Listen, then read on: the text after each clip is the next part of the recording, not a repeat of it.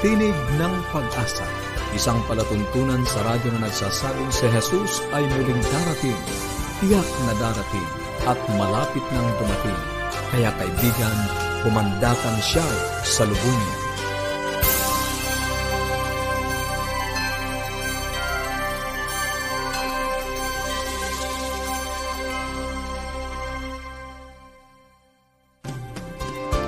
Muli ay isang maligaya at puno ng pag-asang pagkikinig mga kaibigan. Kami po ang inyong mga lingkod, Pastor Nar Caranza. At Melo Anadem Ong.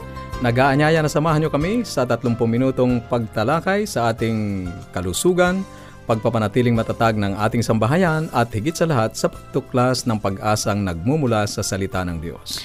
Binabati po natin ang ating mga tagapakinig saan man po kayo naroroon. Ang pagpapala po at pag-iingat ng ating Panginoong Diyos ang patuloy ninyong maranasan. Yan Ayan. po ang aming dalangin. Tanging-tangi rin nating binabati ang ilan nating mga tagapakinig, si Miss uh, Gemma Piñaflor dyan Hello, sa Miss Taytay. Gemma. Si Eric Halandoon Hello po. at uh, si Ma'am Flora Vinida dyan sa Lipa City. Maraming salamat sa inyong pagsubaybay sa ating palatuntunan. Thank you so much po. Nais din po naming padalhan kayo ng aklat at aralin sa Biblia sa amin pong iba pong mga kaibigan at mga nakikinig. Kung meron po kayong mga katanungan o kung ano man po ang gusto ninyong iparating sa amin, tumawag po kayo or mag-text. I-text nyo po ang inyong kompletong pangalan at address. Sa Globe, 0917-1742-777 at sa Smart, 0968-8536-607. Meron din po tayong toll-free number kung saan pwede po kayong tumawag ng libre, especially those outside Metro Manila, ano po, at yung mga nasa ibang bansa, 1-800-132-20196. Makikita rin nyo po yan sa ating mga screen. Pwede po kayong magpadala ng mensahe sa ating Facebook page. I-like nyo po ang facebook.com slash AWR Philippines.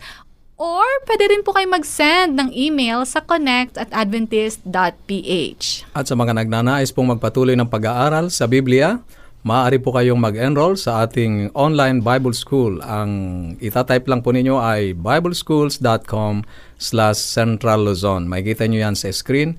I-type lang po ninyo yan. I-search nyo po at dadalhin kayo niyan doon sa ating online Bible Schools.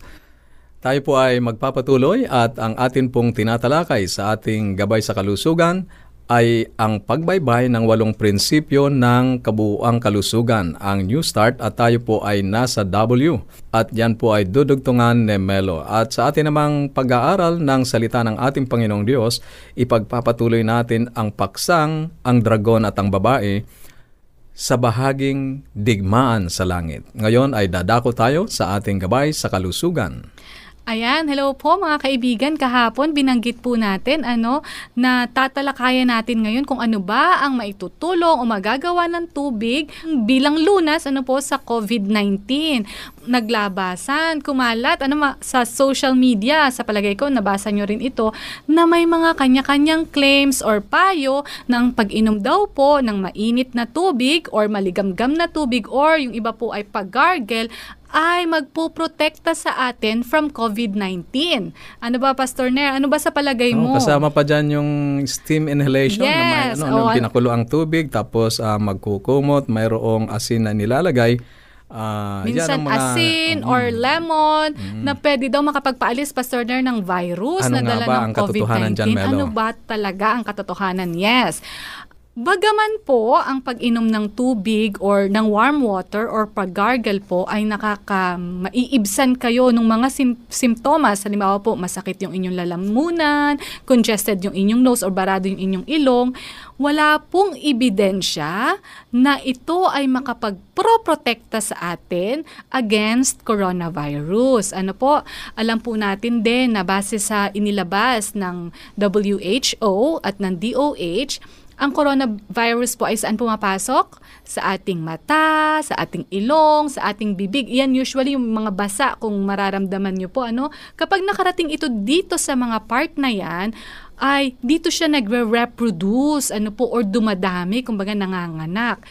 Kung ito po ay nasa katawan na natin, Pastor Nair, Mm. yung pag-inom ng warm water or pag-gargle, maaari lang ulitin ko po, makais ng simptomas, kung meron po tayong simptomas, pero wala na po itong magagawa para i-eliminate o tanggalin. Ano po? Yung virus din. Alam naman natin, Pastor, wala pa nga pong gamot, Gamot, itong oo. COVID-19 So sa isang banda, nakakatulong siya. Nakakatulong na mapagaan yung Yung pakiramdam mo, Pastor. yung yes, sintomas, ano. opo, tama kayo dyan. Ang sabi po ng Harvard School of Public Health, wala pong patunay na ang palagi ang pag-gargle ay iingatan ang tao buhat sa infeksyon na dala ng coronavirus. Again, maaari pong maibsan ang pananakit ng lalamunan pero hindi ito makakatulong para harangan ang virus sa pagpasok sa inyong mga baga. Ano po? Kagaya rin po ng steam inhalation, nabanggit ni Pastor Ner kanina. Ah, kasi ngayon, yun nga daw, yung magpapausok po kayo, ano, ang may nag, nag-release din po ang ating DOH na wala po itong scientific evidence na yung may asin, may lemon at kung ano-ano pang sangkap ay nakakapatay ng virus na nagiging sanhi ng COVID-19. Kaya lang sa mga karanasan Melo, talagang gumagaan ang pakiramdam Yes, kapag Pastor. tayo ay pinawisan ano. So, yun Opo. siguro ang tulong doon sa mga sintomas nga yung pananakit ng katawan, doon nakakatulong. Pero uli ay sinasabi natin na hindi yung virus itself ang Magagamot or maaalis. Yes ano. po. Mapapagaan ang pakiramdam. Ah, okay. So, So, malinaw po yan. Ulitin ko po, ano, nananatili po na ang pinakamahalagang gamit ngayon ng tubig para hindi kayo pasukan ng virus ay syempre, ano yun, Pastor Nair? Maghugas ng, Ng inyong kamay. kamay. Ano Oo. po, palagi ang maghugas ng kamay. Yan pa rin po ang pinopromote ng ating ng DOH at kahit ng World Health Organization. Nananatili pa rin po na yung pagsuot ng mask, madalas na paghuhugas ng kamay, pag-observe ng physical distancing, pagsunod sa mga tamang paraan ng pag-ubo at at pagbahing, ayan po, yan pa rin po ang inirekomenda na pinakamabisang paraan para po mapigilan o mamitigate yung pagkalat ng virus. Ayan. So, ah, suportahan natin ang ah, ating DOH sa kanila pong ah, campaign para maiwasan natin ang pagkalat ng COVID-19. At ito pa, Pastor Nair, sa pagtatapos ng topic natin tungkol sa water, ano, nais ko pong magbigay ng ilang tips kung paanong ang tubig ay makakatulong na panlunas. Ang tawag natin dito, di ba, ay hydrotherapy. Hydrotherapy, okay. Ito po ang tawag dun sa gamit ng water to treat health problems. Usually, we use hot and cold water. So, ilan lang po ito. Ang una po, syempre alam naman natin dun sa mga superficial lang na burns. Basta yung walang open skin, ano po, at walang mga Napaso. charred skin na mga paso. Yes. Ilubog nyo po yan sa ice cold na water. Maagaran po yung nakaka-relieve. So, isa po yon. Pangalawa po, ang maligamgam na paligo, ano po ay nakakapagpakalma. Pastor Nair, ikaw ba ay nakakatulog na mahimbing? Ito daw pala ang pwedeng makatulong sa'yo. Ano, nakakasarap ng Shower, tulog. Yes, ano, yung maligamgam, water, ano, na shower sa gabi, of course. Sa umaga naman po, yung hot shower, tapos sinundan mo siya ng malamig na banlaw, nakakapagpasigla naman to, nakakapagpagising at nakakatulong pa Pastor Nair sa circulation. Meron pa tayo yung salitan po na hot and cold. Ito po ay nakakapawi, nabanggit natin to kanina, ano ng congestion or mga barado. At dun po sa mga na-sprain, halimbawa po na-sprain yung inyong ankle, ano ba yan, bukong-buko, yung salitan na hot at saka malamig, ano po, nakaka ah, ginhawa rin po ito. And finally, panglima, sana po ay itong mga natural na remedies na ito magamit natin ano po sa bahay, lalo na dahil hindi tayo agad-agad nakakalabas sa mga panahong ito.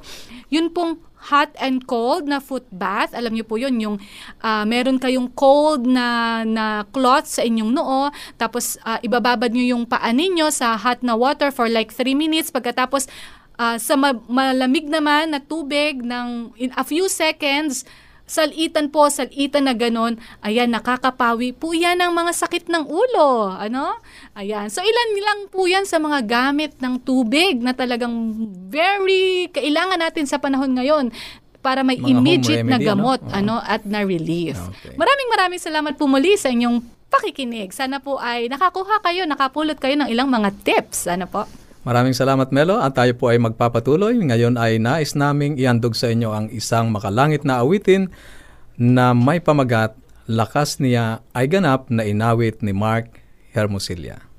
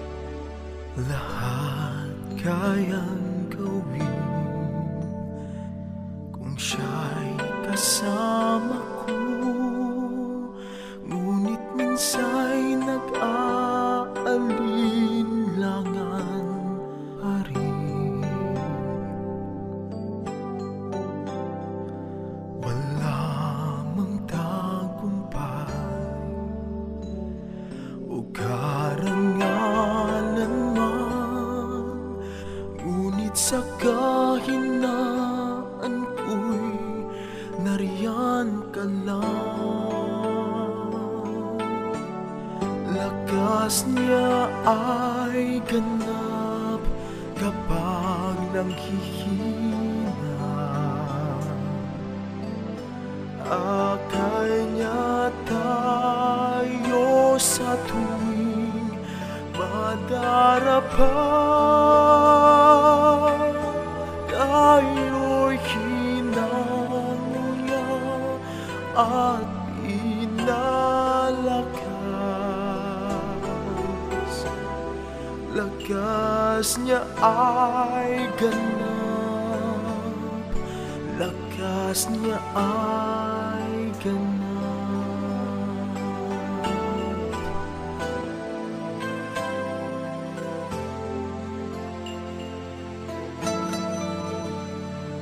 Ating malalaman Kapangyarihan niya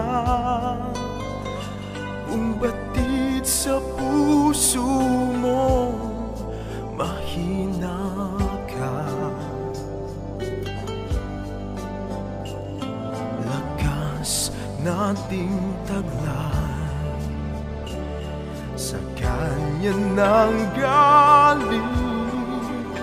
Tumawag ka't agad kanyang tutugunin.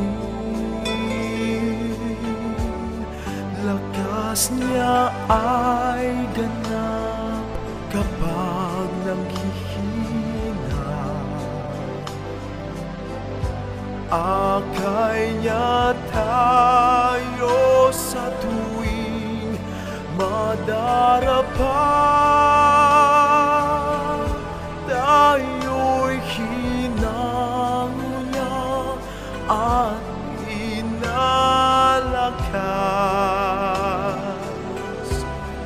Lakas niya ay ganap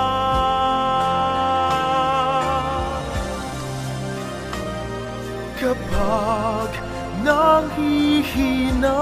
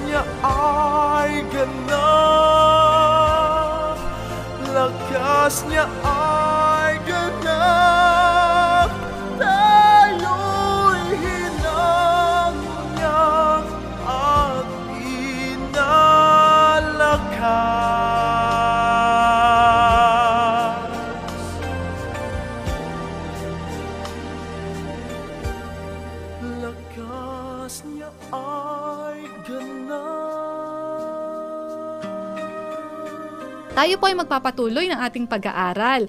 Digmaan na sa langit. Na-identify na po natin yung tatlong characters.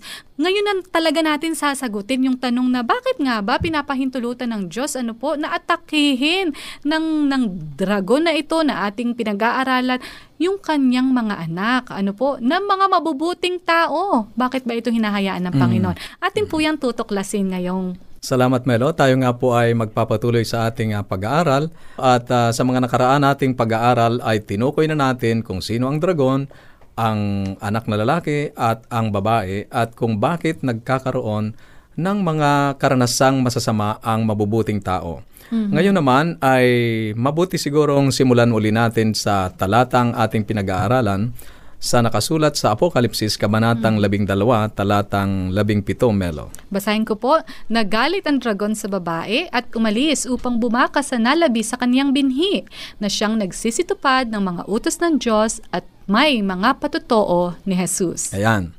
Aalamin natin ngayon ang sagot sa mas malaking katanungan bakit pinahihintulutan ng Diyos na atakihin ng dragon ang kanyang mga anak.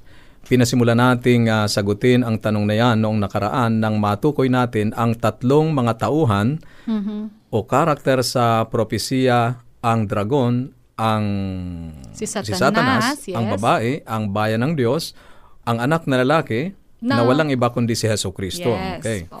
Ang central uh, focus ng propesiya. Nalaman natin na si Jesus ang siyang sa huli ay dudurog sa ulo ng ahas at sa wakas ay ganap na wawasakin si Satanas at dadalhin sa katapusan ang lahat ng kahirapan, pagdurusa, karamdaman at kamatayan na nararanasan natin dito sa lupa. Ngayon ay handa na tayo para sa susunod na hakbang. Saan nagsimula ang kaguluhang ito? Ano? Matatagpuan natin ang sorpresang kasagutan sa Apokalipsis, Kabanatang 12, talatang 7 hanggang 9, Melo. At nagkaroon ng pagbabaka sa langit. Si Miguel at ang kanyang mga, anghel ay nakipagbaka sa dragon. At ang dragon at ang kanyang mga anghel ay nakipagbaka. At hindi sila nanganalo, ni nasumpungan pa man ang kanilang dako sa langit. At inihagis ang malaking dragon, ang matandang ahas, ang tinatawag na Diablo at Satanas, ang dumadaya sa buong sanlibutan. Siya'y inihagis sa lupa at ang kanyang mga anghel ay inihagis na kasama niya. Ayun. Nagkaroon ng pagbabaka. Saan? Sa Sa langit. Hindi ka panipaniwala paanong nang mangyayari magkaroon ng labanan sa langit. Alam mo maraming mga nagtatangka, ano, Melo. Mga taong nag-iisip na kaya nilang magdala ng kapayapaan, mga ideolohiya na kanilang isinusulong para dalhin ang kapayapaan.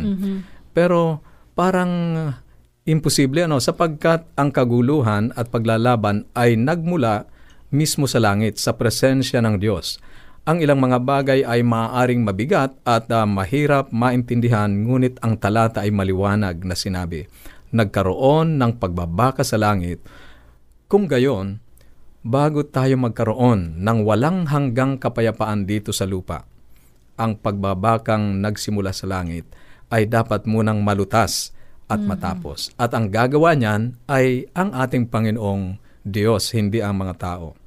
So napag-aralan na natin ang tungkol sa labanan ng mga anghel o espiritu sa mga nakaraan nating pag-aaral, ang kampon ni Satanas at ang mga anghel na kasama niya na nagrebelde sa ating Panginoong Diyos na inihulog dito sa lupa, ang mga masasamang espiritu at ang mabubuting espiritu naman ay ang mga tapat na anghel na nanatiling nagtapat sa ating Panginoong Diyos. Ang tanong, saan nanggaling itong masasamang espiritu na ito? Si Lucifer. Saan sila galing? Ang sabi sa ating talatang binasa, ang dragon ay inihagis sa lupa at ang mga anghel na kasama niya. Nagawa niyang dayain ang ikatlong bahagi ng mga anghel sa langit at kinaladkad ng kanyang buntot ang ikatlong bahagi ng mga bituin sa langit at ipinaghagis sa lupa. Maliwanag na sa atin kung bakit mayroong mga masasamang pangyayari dito sa lupa na inihahasik ng mga masasamang espiritong ito, masasamang anghel na nakasama ni Lucifer na kinaladkad ng kanyang buntot kasamang itinapon dito sa lupa. Sila ang mga lumaban sa Diyos at sila ay narito ngayon sa ating mundo. Pansinin natin kung paanong nagsimula ang digmaan sa langit na nalipat dito sa lupa.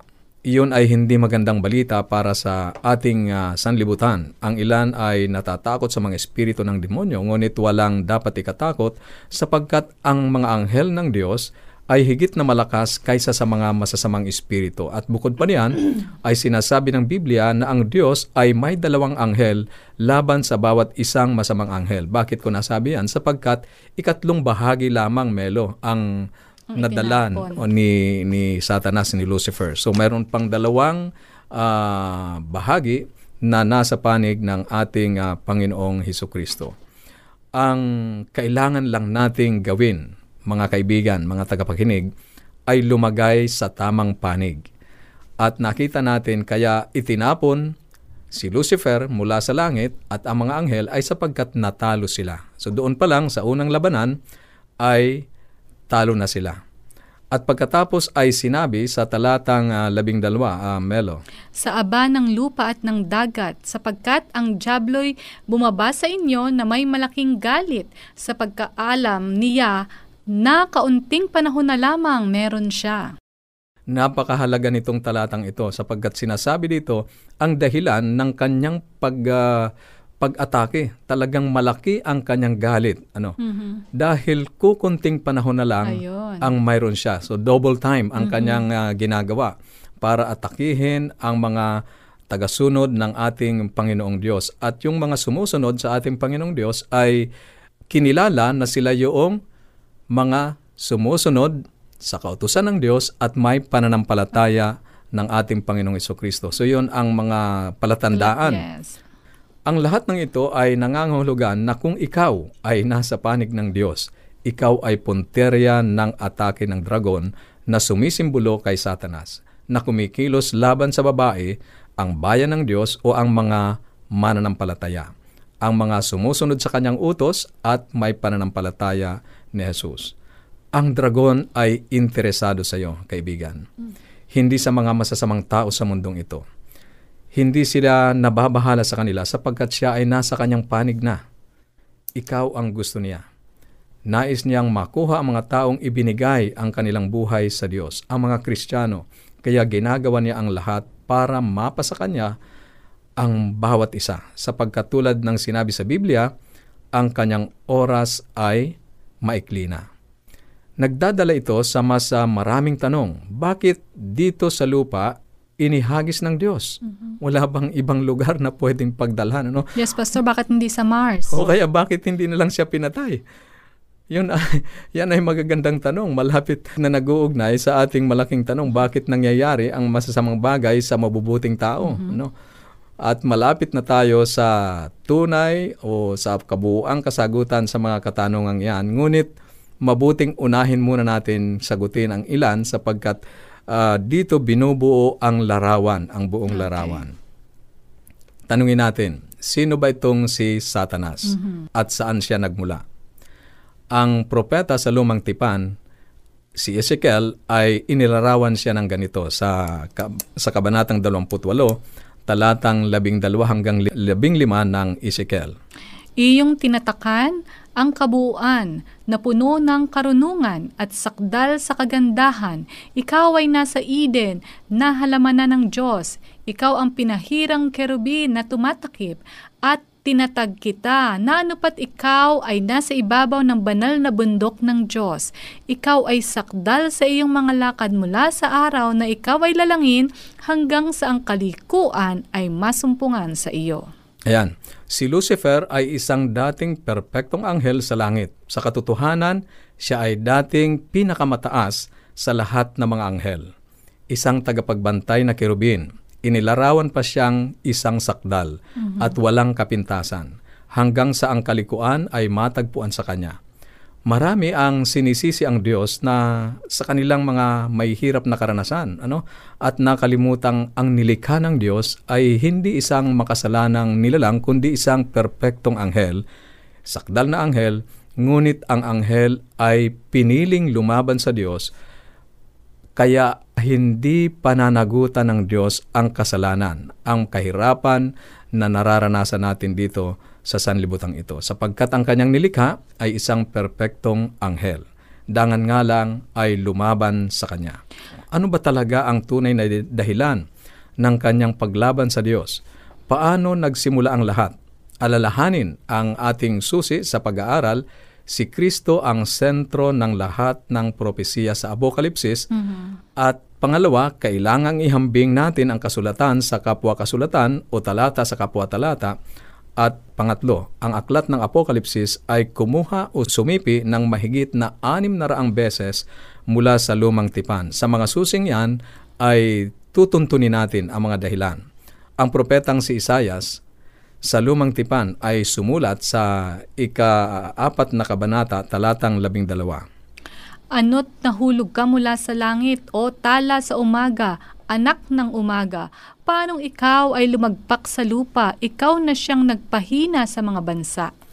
Dito ay ipinaaalala sa atin ang Apokalipsis Kabanatang 12, talatang 7, na ang dragon ay inihagi sa lupa, ang kanyang mga anghel na kasama niya, at sa talatang 13 at 14 ng Isayas, Kabanatang ah, 14, ay isinalaysay kung paano ito nangyari, Melo. At sinabi mo sa iyong sarili, Ako'y sasampa sa langit, aking itataas ang aking luklukan sa itaas ng mga bituin ng Diyos. At ako'y uupo sa bundok ng kapisanan, sa mga kaduluduluhang bahagi ng hilagaan.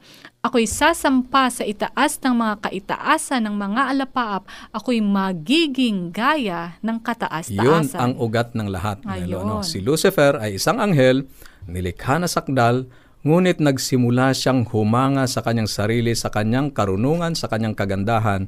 Ang sabi dito ay, sasampa ako sa itaas ng mga kaitaasan ng mga alapa, alapaap, ako'y magiging gaya ng kataas-taasan. Inasam niya ang trono ng ating Panginoong Diyos. Nakita natin dito sa talatang ito ang dahilan. Si Lucifer ay isang anghel nilikha na sakdal, ngunit nagsimula siyang humanga sa kanyang sarili kaysa sa Diyos. At nang simulan niyang tingnan kung gaano siya kaganda at katalino, inangkin niya ang kredito sa lahat ng iyon sa halip na kilalanin ang Diyos na gumawa sa kanya sa ganoong paraan. Ito ang ugat ng lahat ng kasalanan. Dito ay ipinakita ni Isayas na hinangad ni Lucifer ang trono ng Diyos. Ang trono ng Diyos, ang luklukan ng pamumuno niya. Nang hamunin ni Lucifer o nung kanyang i-challenge ang trono ng Diyos at hangaring mapa sa kanya, ang totoong hinahamon niya ay ang pamamahala ng Diyos. At sapagkat ang puso ng bawat pamahalaan ay ang kanyang kautusan o ang kanyang batas, ang kritikal na punto na dapat nating maintindihan dito ay ang talagang china-challenge ni Lucifer o hinahamon ni Lucifer ay ang katotohanan ng kanyang kautusan, ang kautusan ng pag-ibig ng Diyos.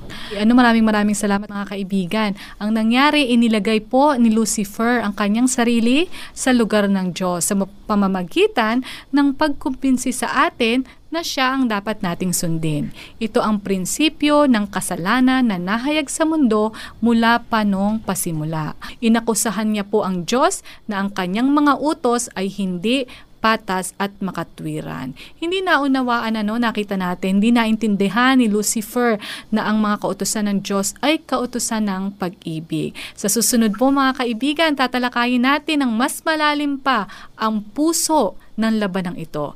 Kung meron po kayong mga katanungan o anuman po ang gusto ninyong iparating sa amin o nais nyo pong mag-aral pa ng mas malalim ng tungkol sa Biblia, maaari po kayong tumawag or mag-text. I-text ang inyong kompletong pangalan at address Sa Globe, 0917-1742-777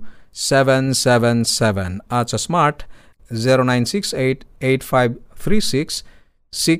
0968-8536-607. At sa ating pansamantalang paghihiwa-hiwalay, baunin ninyo ang salita ng ating Panginoong Diyos sa Apokalipsis 22, talatang 20. Ang nagpapatuto sa mga bagay na ito ay nagsasabi, Oo, darating ako.